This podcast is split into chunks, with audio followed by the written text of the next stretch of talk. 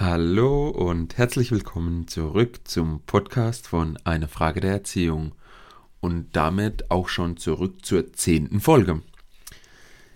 In den ersten neun Folgen, vielleicht auch acht oder sieben Folgen, haben wir ja immer davon eigentlich gesprochen, dass wir an uns arbeiten müssen. Das heißt, wir haben einen Fokus auf uns Erwachsene gelegt, haben gar nicht groß über Kinder gesprochen, sondern erstmal darüber, welche Bedingungen habe ich an Kinder, welche Erwartungen habe ich, was sind meine Werte.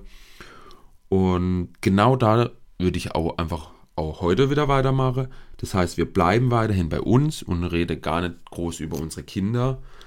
Ähm, ja, das so vorneweg vielleicht mal.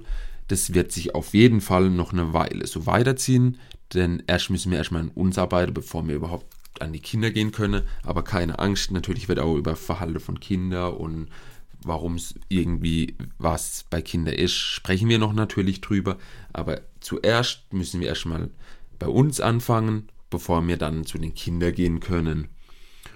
Und das heißt, damit, das auch, wenn wir uns verändern oder wenn wir an uns was ändern, dann können wir natürlich auch das Kind ändern. Und genau das ist auch diese im Prinzip der, die Begründung für das, dass wir weiterhin bei den bei uns bleiben. Ja, die letzten Folge waren ja auch sehr viel mit dem Thema Mindset und Glaubenssätze. Was glaube ich an Kinder? Welche, welche Gedanken habe ich über Kinder und sowas?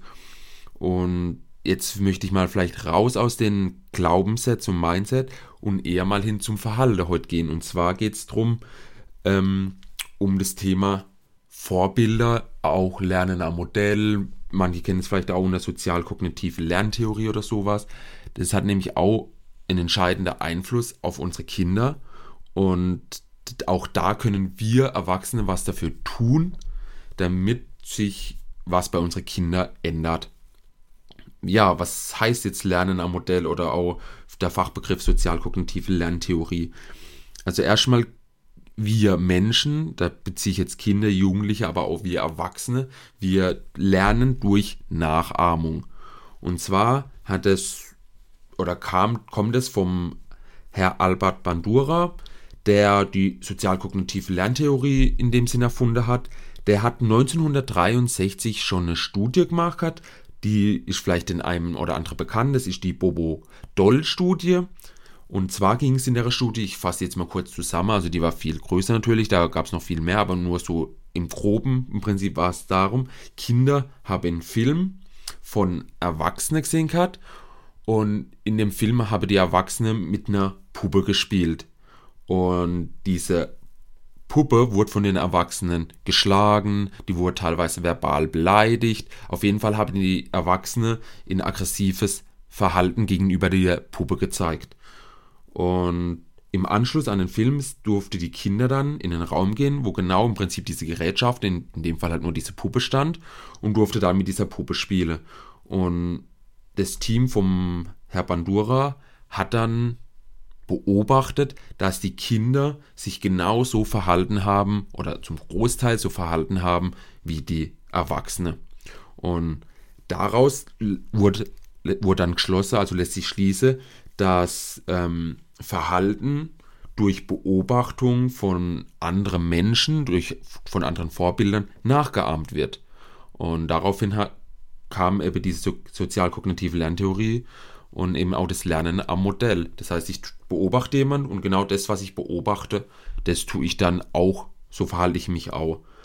Um das jetzt vielleicht auch mal ein Beispiel an der Praxis zu machen, Viele kennen das wahrscheinlich, wenn sie an der Ampel stehen und an der Ampel gibt es ja diese Schilder, nur bei Grün den Kindern ein Vorbild oder eventuell genau umgekehrt, bei Rot stehen den Kindern ein Vorbild.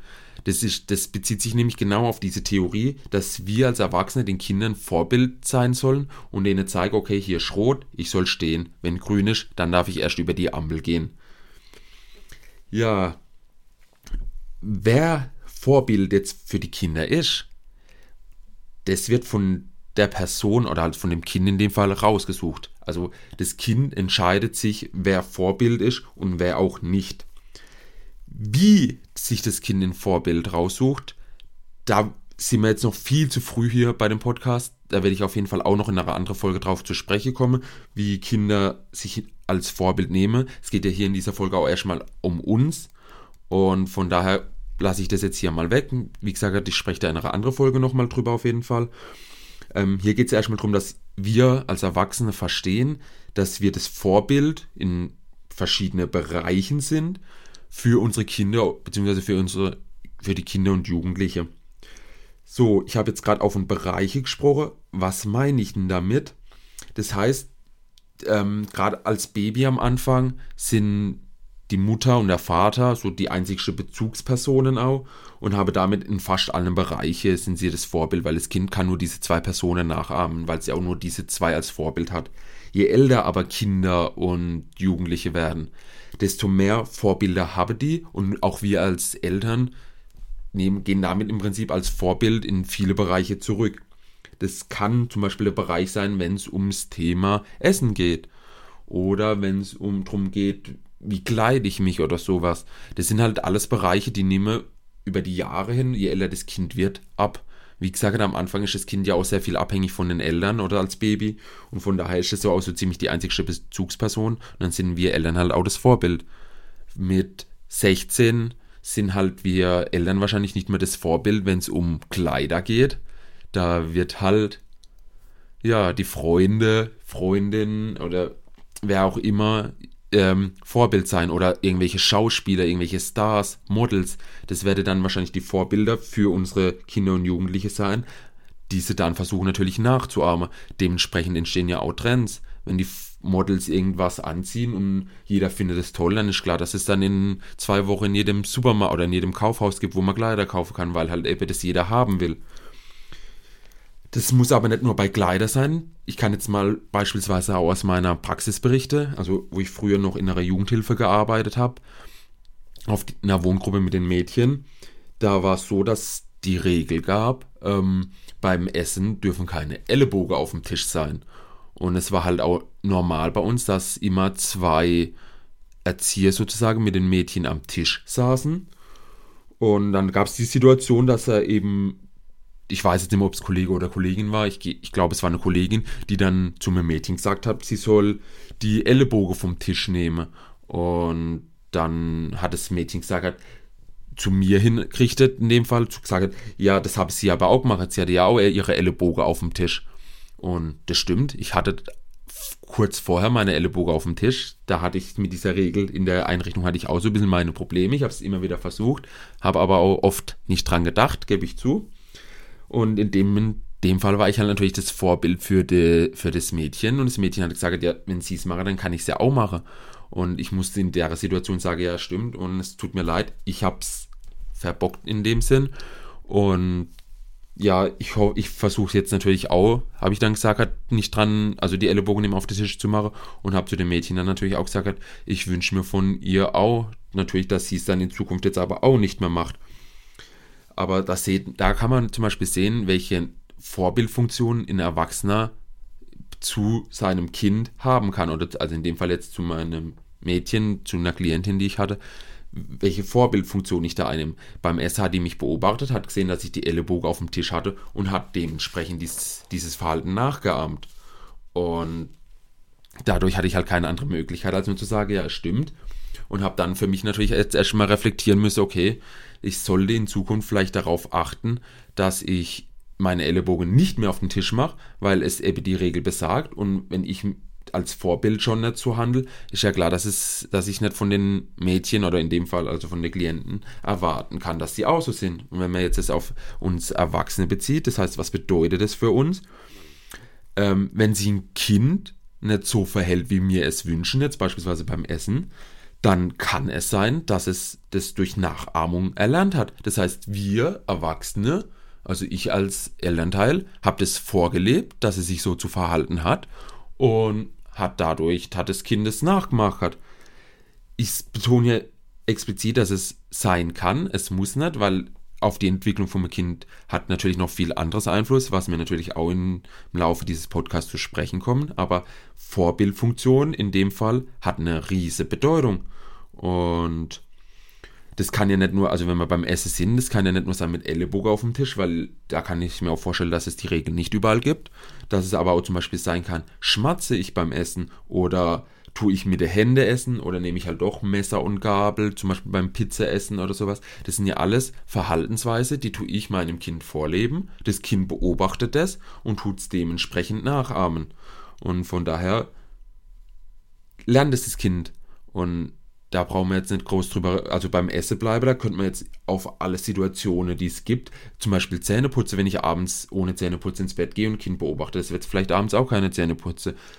Ähm, spüle ich nicht richtig, wenn ich aufs Klo gehe, ja, komisches Thema, aber dann wird das Kind vielleicht auch nicht spülen. Das heißt, es gibt halt viele ähm, Bereiche, oder das sind fast alle Bereiche, wo unser Kind von uns lernt. Das heißt, ich muss hier, für uns Erwachsene, müssen wir jetzt hier den Punkt mache und sage, okay, ich muss erstmal mein Verhalten überprüfen, um zu schauen, ähm, wo verhalte ich mich nicht so, wie ich das von meinem Kind später mal wünsche.